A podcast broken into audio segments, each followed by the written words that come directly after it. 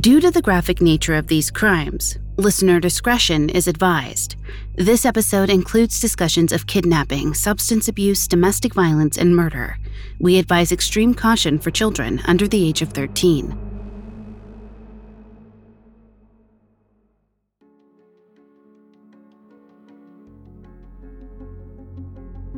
Thirteen-year-old Christian Brando cowered in the back corner of a flimsy tent. It was March 1972, and he should have been at his fancy private school in Los Angeles. Instead, he was stuck in the Mexican state of Baja California with a group of men he didn't recognize. His mother, Anna, had picked him up from school earlier that day, driven him across the border, and left him in a hotel room with one of her friends.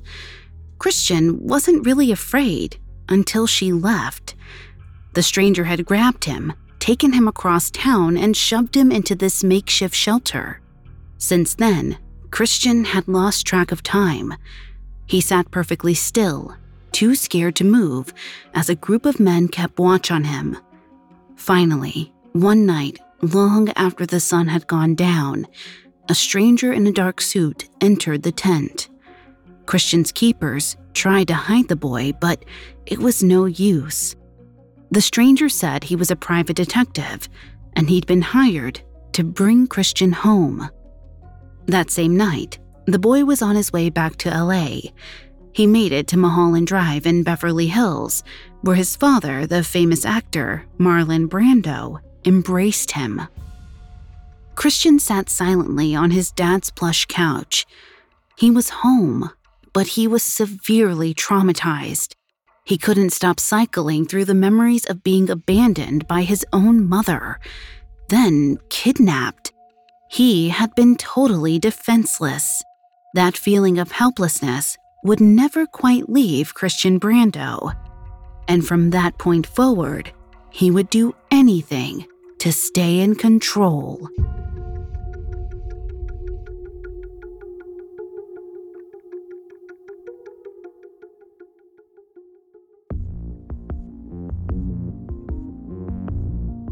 Hi, I'm Lainey Hobbs, and this is Crimes of Passion, a Spotify original from Parcast. In the legal definition, a crime of passion is a violent crime that occurs in the throes of extreme emotion, leaving no time to reflect on the consequences. But in this show, we explore how passionate relationships sometimes lead us to criminal activity. How does a husband and wife become killer and victim, or killer and co conspirator? If there's a thin line between love and hate, what manipulates our relationships into deadly results? You can find episodes of Crimes of Passion and all other Spotify originals from Parcast for free on Spotify or wherever you listen to podcasts.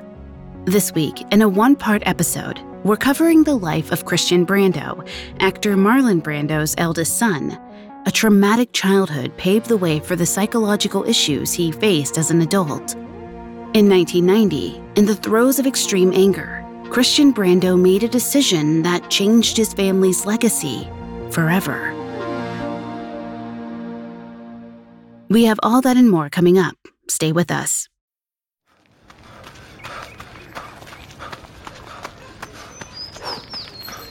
Going for your first ever run around the park. Literally running errands all over town running for the finish line and your personal best. If you run, you're a runner. Find the shoes and clothes to run your way at newbalance.com slash running. New Balance. Run your way.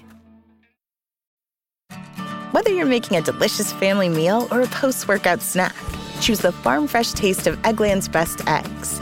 Only Eggland's best hens are fed their proprietary all-vegetarian feed. That's what makes their eggs more nutritious with 10 times more vitamin E, 25% less saturated fat, and 6 times more vitamin D compared to ordinary eggs. Eggland's best. Better taste, better nutrition, better eggs. Visit egglandsbest.com to learn more. This episode is brought to you by Shopify. Whether you're selling a little or a lot, Shopify helps you do your thing, however you cha-ching. From the launch your online shop stage all the way to the we just hit a million orders stage. No matter what stage you're in, Shopify's there to help you grow. Sign up for a $1 per month trial period at shopify.com slash special offer, all lowercase.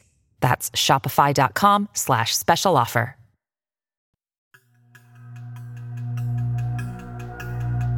By 1958, 34 year old Marlon Brando was already an Academy Award winning actor.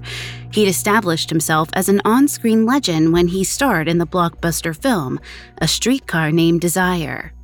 He was wealthy enough to own a massive home in Beverly Hills and regularly rub shoulders with the Hollywood elite.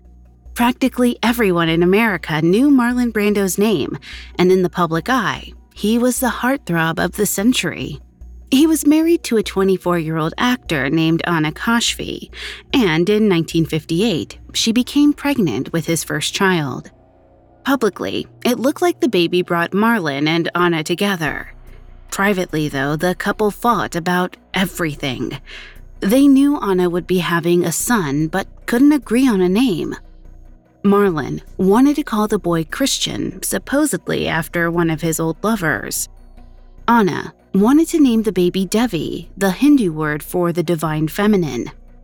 The couple came up with what seemed like a compromise. Their son was born in May 1958, and they named him Christian Devi Brando. But from the moment he entered the world, the boy was torn. His father only called him Christian, and his mother only referred to him as Devi. Neither of his parents could see him for who he really was. They could only see the parts of him they wanted. Perhaps unsurprisingly, Marlon and Anna divorced less than a year later. They shared custody of Christian, meaning that even as a toddler, the boy was bounced from parent to parent. Before he even reached preschool, his life was defined by instability. To make matters worse, throughout his formative years, Christian's parents hardly paid any attention to him. They were too preoccupied with their own destructive habits. The divorce catapulted Anna Kashfi into a deep depression. To cope, she took a type of sedative known as a barbiturate. Even on days when she had custody of her son, Anna used drugs. One of her close friends said she once found the young mother, passed out, lying in her own vomit. Meanwhile, young Christian toddled right near the edge of a swimming pool. Anna's substance abuse had a profound effect on Christian's mental health and development. Before I continue with his psychology, please note I am not a licensed psychologist or psychiatrist, but we have done a lot of research for the show. A 2019 meta analysis published by the Cambridge University Press confirmed how detrimental parental drug use can be. According to the study, it makes kids more likely to develop a variety of emotional, behavioral, physical, cognitive, academic, and social problems in the short and long run. This issue is complex, but parents who overuse drugs have been found to monitor their children poorly. This lack of supervision opens the door to a number of developmental problems. In Christian Brando's case, Drug use made his mother both physically and emotionally absent. For such a young child, it might have felt like his mother didn't care about him at all. At one point, Anna overdosed on barbiturates. She survived, but the close call led to another court battle between her and Marlon. In the end, Marlon received temporary custody of his son. Christian went months without seeing his mother.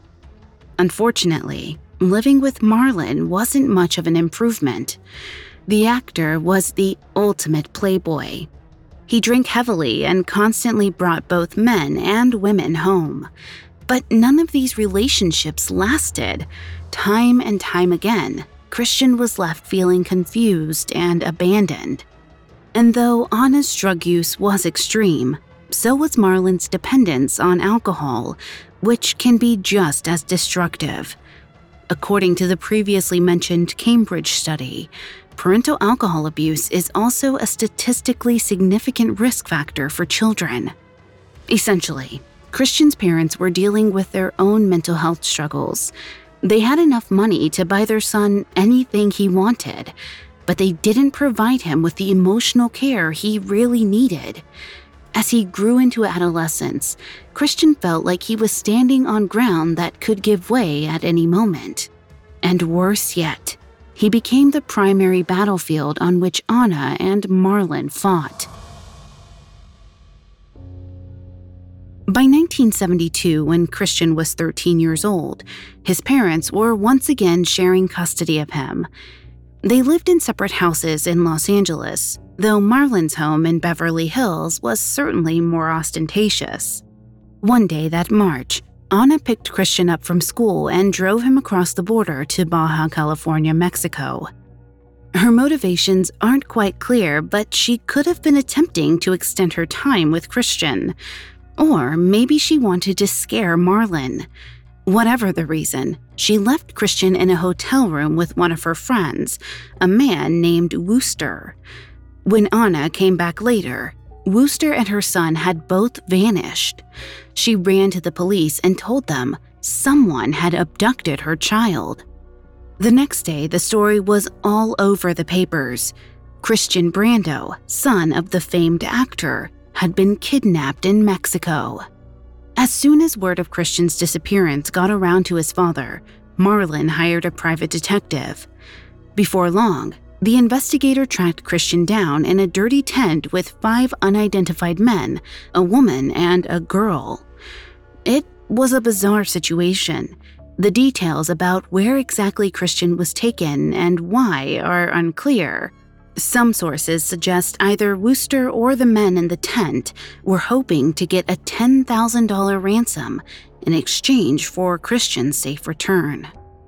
It's also not clear if Anna was directly involved in the scheme, perhaps as a way to torment her ex husband, or if the kidnapping was simply a result of her negligence. Either way, Christian was traumatized when he got home. According to one source, he had gotten seriously ill in Mexico and had to be treated for bronchial pneumonia.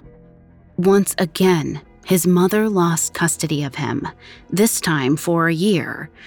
Over the next 12 months, Christian accompanied his father to movie sets in Paris, a vacation to Tahiti, and a skiing trip in Idaho. Marlon was probably hoping these expensive outings would help Christian put the terrible ordeal behind him. But father son vacations couldn't erase the teenager's trauma. The drug and alcohol abuse he was exposed to as a child had already made him feel unsafe. Now, after being abducted and held captive for days, he didn't trust anybody. One of Christian's friends said that around this time he started buying guns. Seeing as Christian was only 14 or 15, this was illegal but the money and power that came with the Brando name likely helped him get whatever he wanted. He purchased a number of handguns, beginning a collection that would continue to grow. The firearms made Christian feel like he had a way to defend himself. He didn't want to hurt anybody per se, he just wanted to make sure no one could hurt him. From that point forward, Christian also grew increasingly desperate and defensive. In some ways, these feelings were only natural. He was in his early teens, which meant he was experiencing all the ups and downs that normal adolescents do.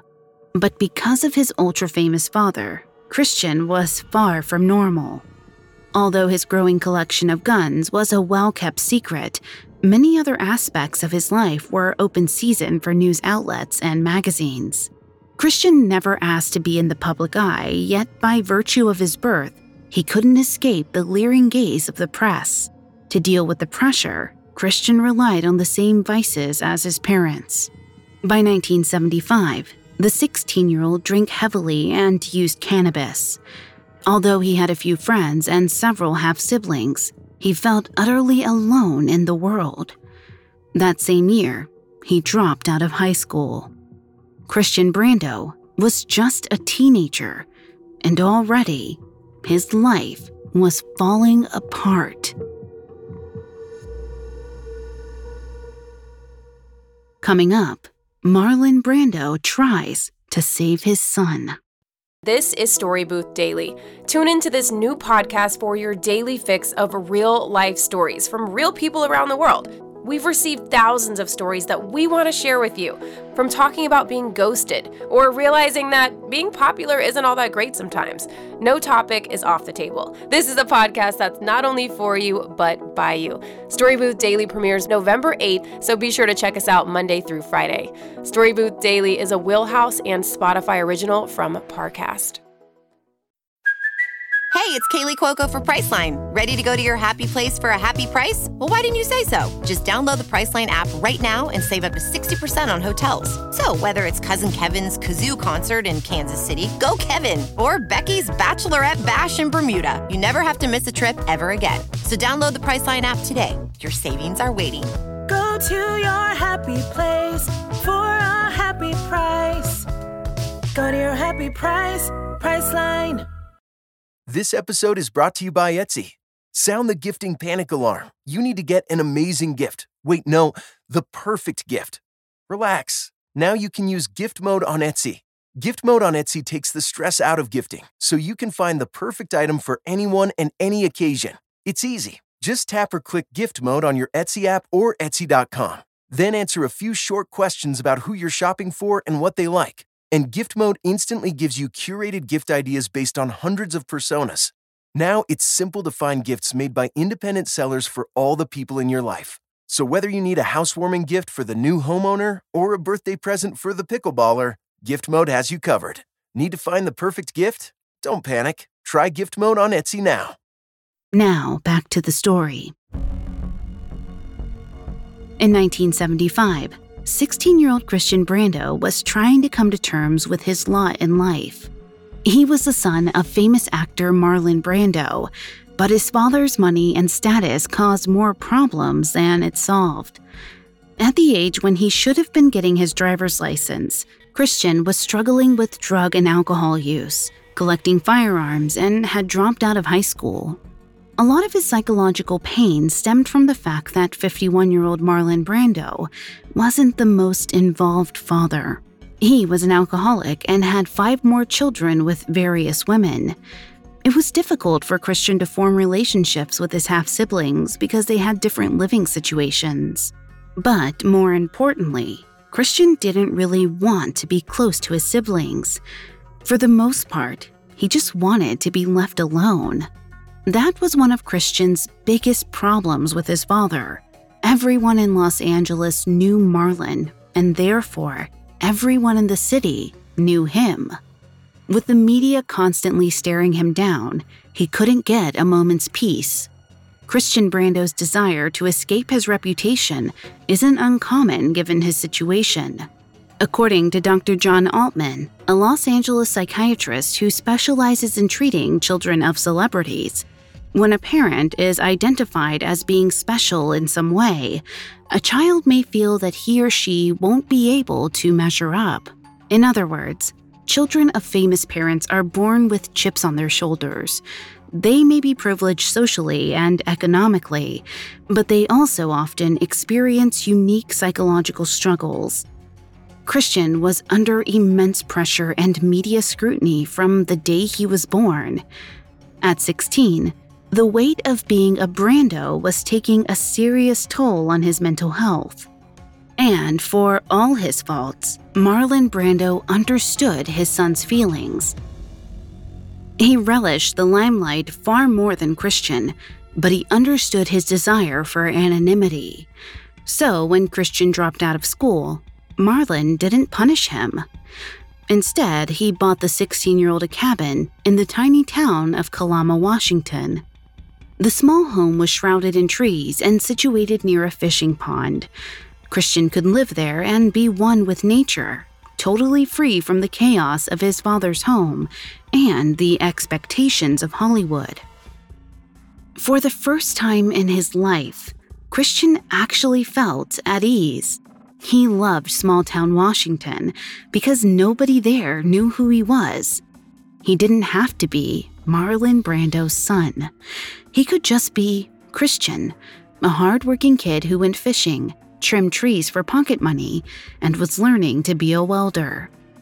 From that point forward, Christian split his time between Washington and California. He hung out with friends and practiced welding in Kalama, then attended parties with the likes of Jack Nicholson in LA. Christian had everything a kid could possibly want, and for a while, it seemed like he was headed down the right track. But there was an emptiness inside of him that fishing trips and elite Hollywood connections couldn't fill. Carol Lieberman, another Los Angeles psychiatrist who treats the children of the rich and famous, said celebrity parents tend to be more narcissistic than average, they're more focused on their own lives, which means their children get less nurturing, less attention, less love. This leaves a hole in them, which causes a lot of them to turn to drugs and alcohol to fill it up. Even though he was nearing adulthood, Christian's childhood wounds remained unhealed.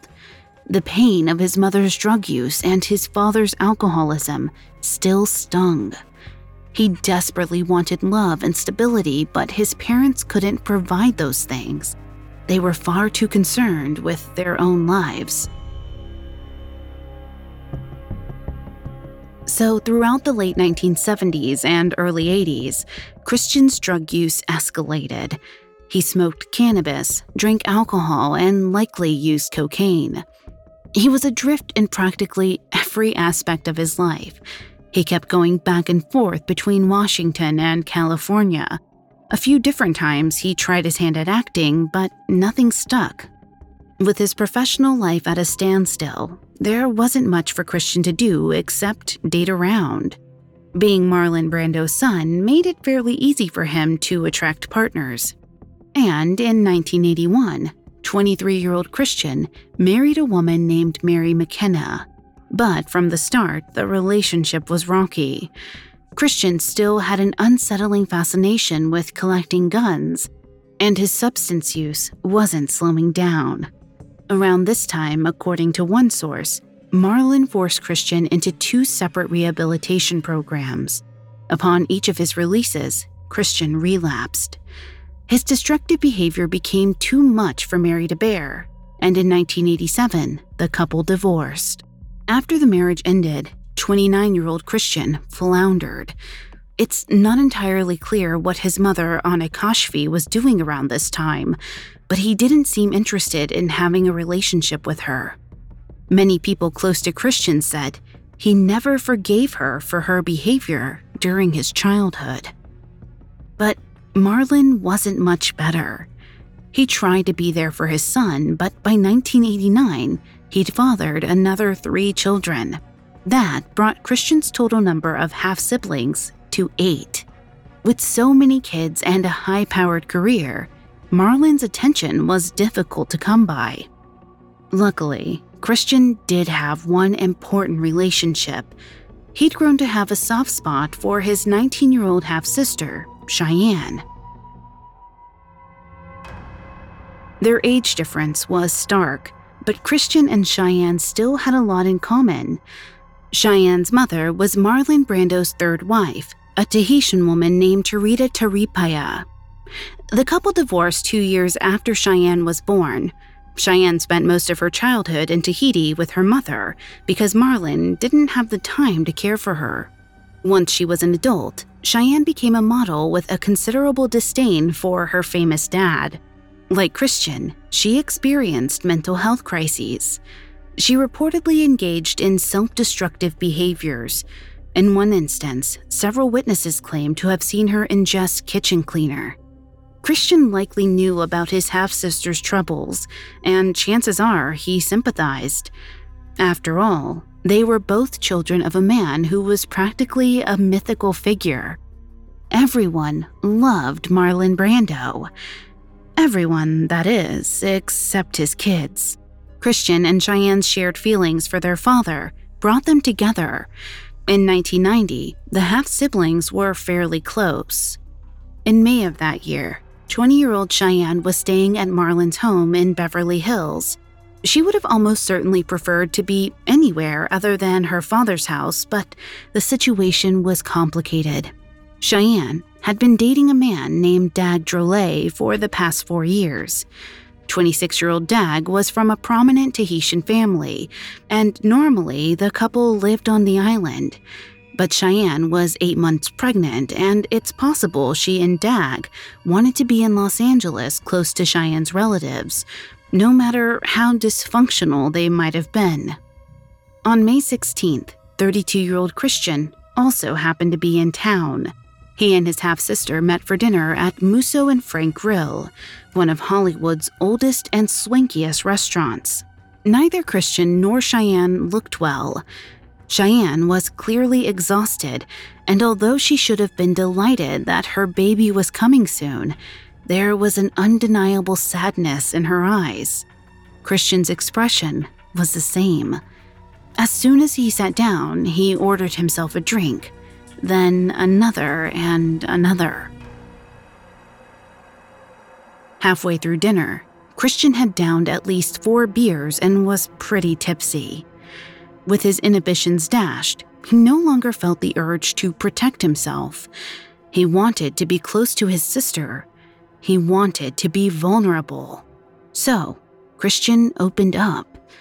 He told Cheyenne how hard things had been for him lately. His marriage had fractured and he had no real career prospects. For an average person, this would have been hard. But Christian was Marlon Brando's son. The expectations on his shoulders made his failure feel even worse. It almost made him resent his father's success. Christian watched his sister nod along. Her eyes welled up, and he knew she felt the same way. But Cheyenne didn't just feel like a disappointment to the Brando name. She had a much bigger secret. With her voice lowered to a whisper, she told Christian that Dag had been abusing her. Even while she was pregnant with his child, Cheyenne claimed her boyfriend left her bruised on multiple occasions. Christian's self pity suddenly dissolved. Now, eight beers deep, his sister's confession ignited his fury. Cheyenne was just 20 years old. She was eight months pregnant, and Dag, a man six years older than her, treated her like a punching bag. It might have been the alcohol, the outrage, or a combination of the two, but Christian felt like he had an inferno burning in the pit of his stomach. But he wasn't just angry at Dag. As usual, he was also raging against his father the great Marlon Brando, a legendary actor who couldn't keep his own daughter out of harm's way. At that moment, Christian was fed up with everything. He felt like he and his sister had both been dealt the worst possible cards. Everything about their lives felt so deeply wrong. Christian finished his last drink and stood up. He was finally going to make things right.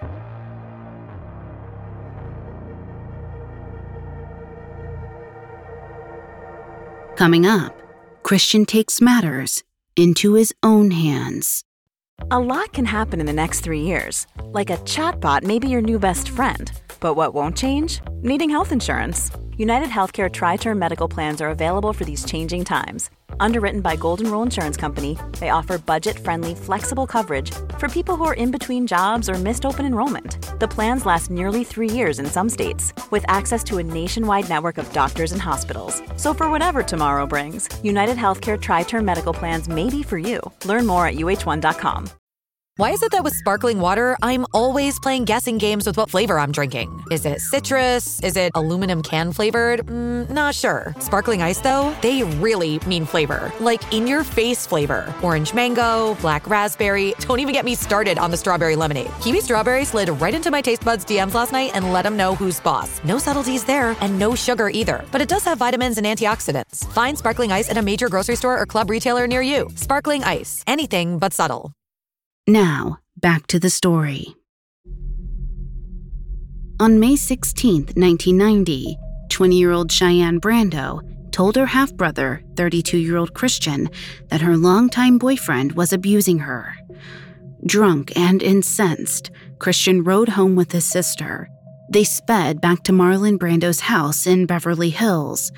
26 year old Dag Drolet was at the house, and Christian was ready to make him pay.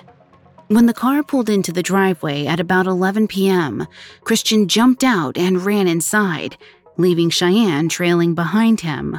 Marlon Brando's 12 room mansion was big enough to get lost in, so when Christian stormed inside, his sister's boyfriend Dag probably didn't hear him. Christian grabbed one of his many firearms, a 45 caliber handgun, and made his way back through the house. He might have been drunk, but he moved like a hunter, and he soon found his prey. Dag Drolet was lying on the couch in the den, staring at the television. Christian stood in the doorway for a moment, watching him. There are conflicting reports about what exactly happened next.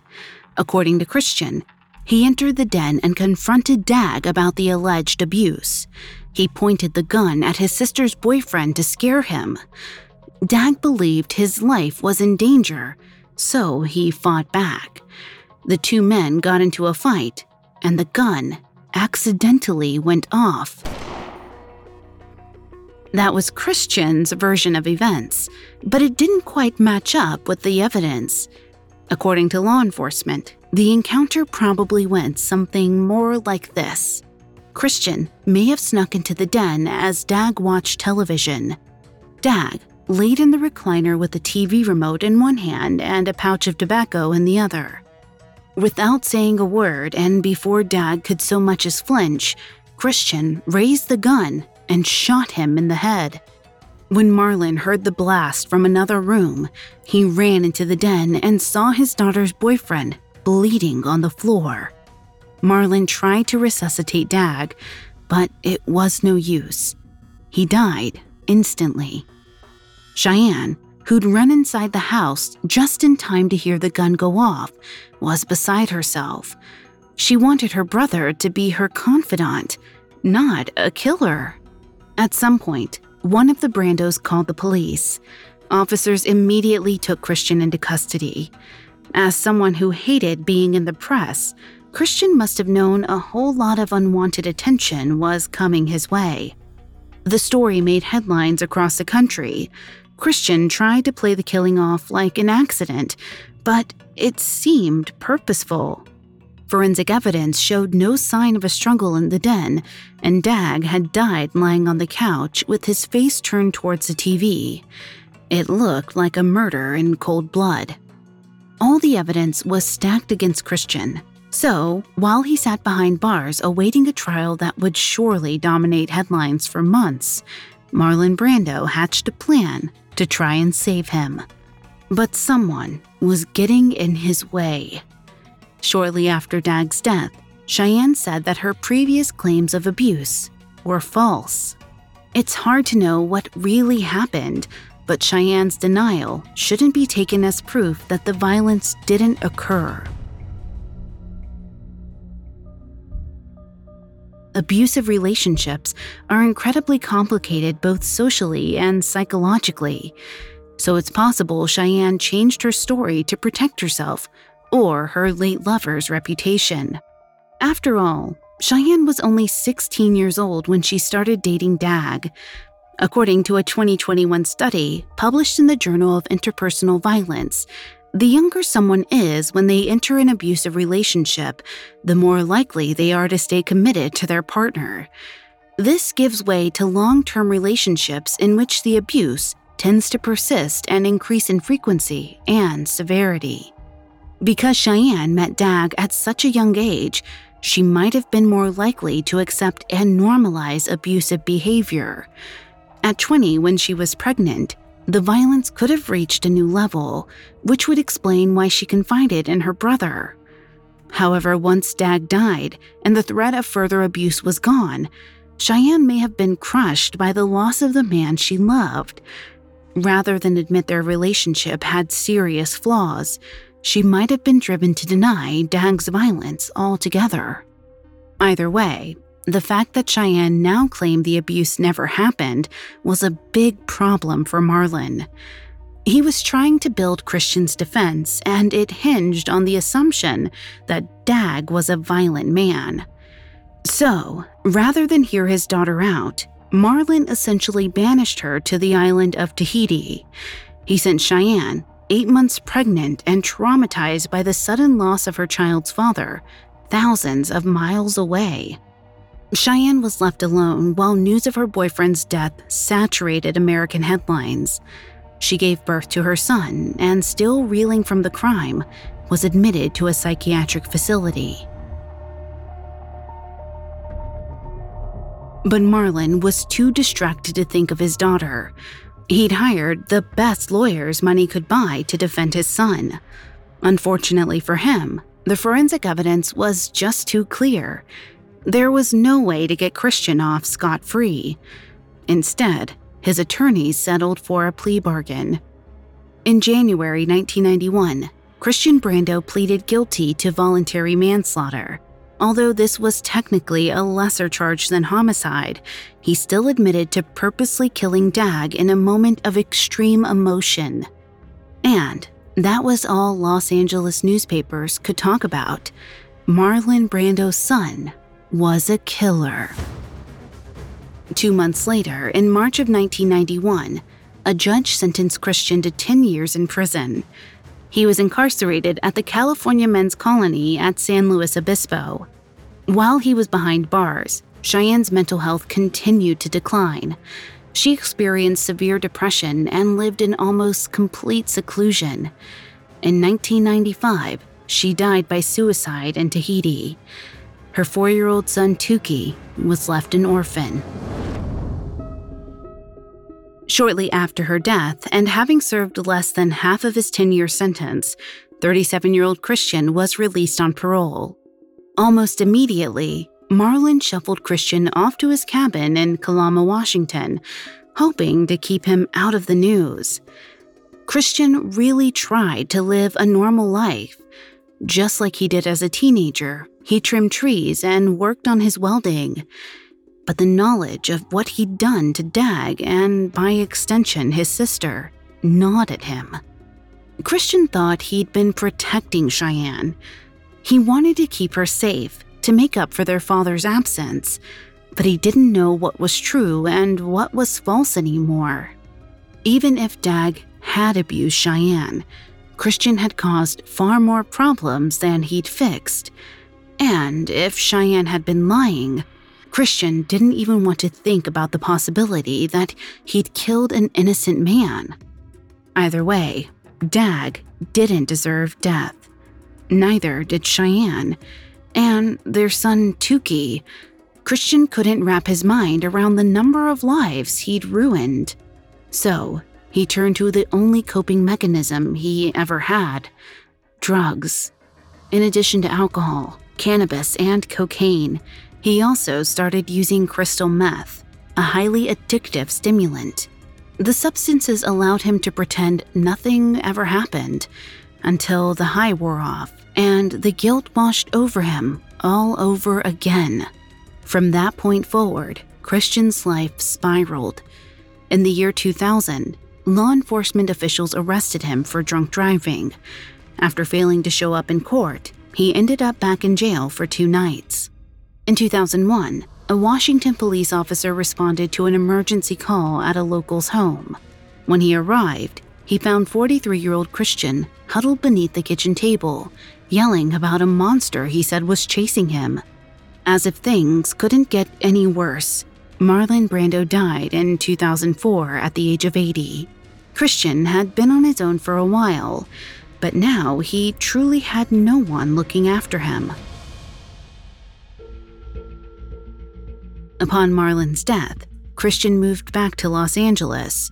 He lived in the home on Mulholland Drive, the same house where he'd shot Dag 14 years prior. But he didn't stay in Beverly Hills for long. Family members fought over what would happen with Marlon's estate, and it seemed the executors didn't have much sympathy for Christian. They kicked him out of the house and promptly sold the property to Jack Nicholson. At that point, Christian, a man who'd grown up in one of the richest neighborhoods in the United States, was homeless. After a while, he got back on his feet. He found a seedy apartment in another part of Los Angeles. His luck seemed to be gradually shifting. In October 2005, the executors of Marlon's $20 million estate issued Christian a one time lump sum payment of $200,000. Sadly, handing him that much money at once was a recipe for disaster. According to those closest to him, Christian squandered the funds on drugs and alcohol. The rest of his life consisted of a barrage of drinking, a few short lived and reportedly abusive romantic relationships, and more arguments over his father's estate. In 2008, after a lifetime of trauma, substance abuse, and violence, 49 year old Christian Brando was diagnosed with double pneumonia. By the time he made it to the hospital, he was already in critical condition. On January 6th of that year, Christian died. He was surrounded by some of his half siblings, one of his ex wives, and even his mother, Anna Kashfi, whom he hadn't seen in over 20 years.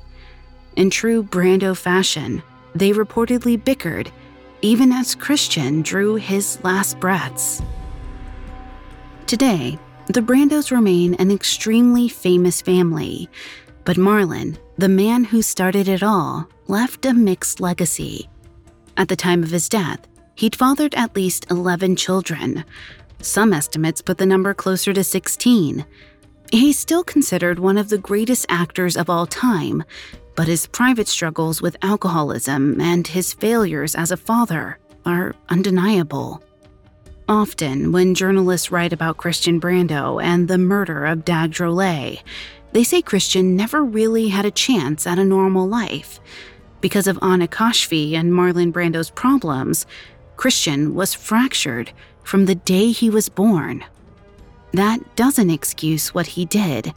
Dag Drolet didn't deserve to die.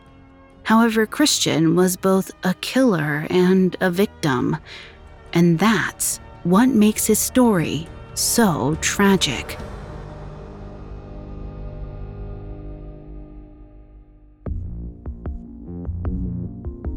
Thanks again for tuning into Crimes of Passion. We'll be back Wednesday with another episode. For more information on Christian Brando, among the many sources we used, we found the Guardian article, The Boy Brando Lost, extremely helpful to our research. You can find more episodes of Crimes of Passion, as well as all other Spotify originals from Parcast, on Spotify. We'll see you next time when true love meets true crime. Crimes of Passion is a Spotify original from Parcast. It is executive produced by Max Cutler, sound designed by Carrie Murphy, with production assistance by Ron Shapiro, Trent Williamson, Carly Madden, and Joshua Kern. This episode of Crimes of Passion was written by Karis Allen, with writing assistance by Georgia Hampton and Terrell Wells, fact checking by Haley Milligan, and research by Mickey Taylor and Chelsea Wood. I'm Lainey Hobbs.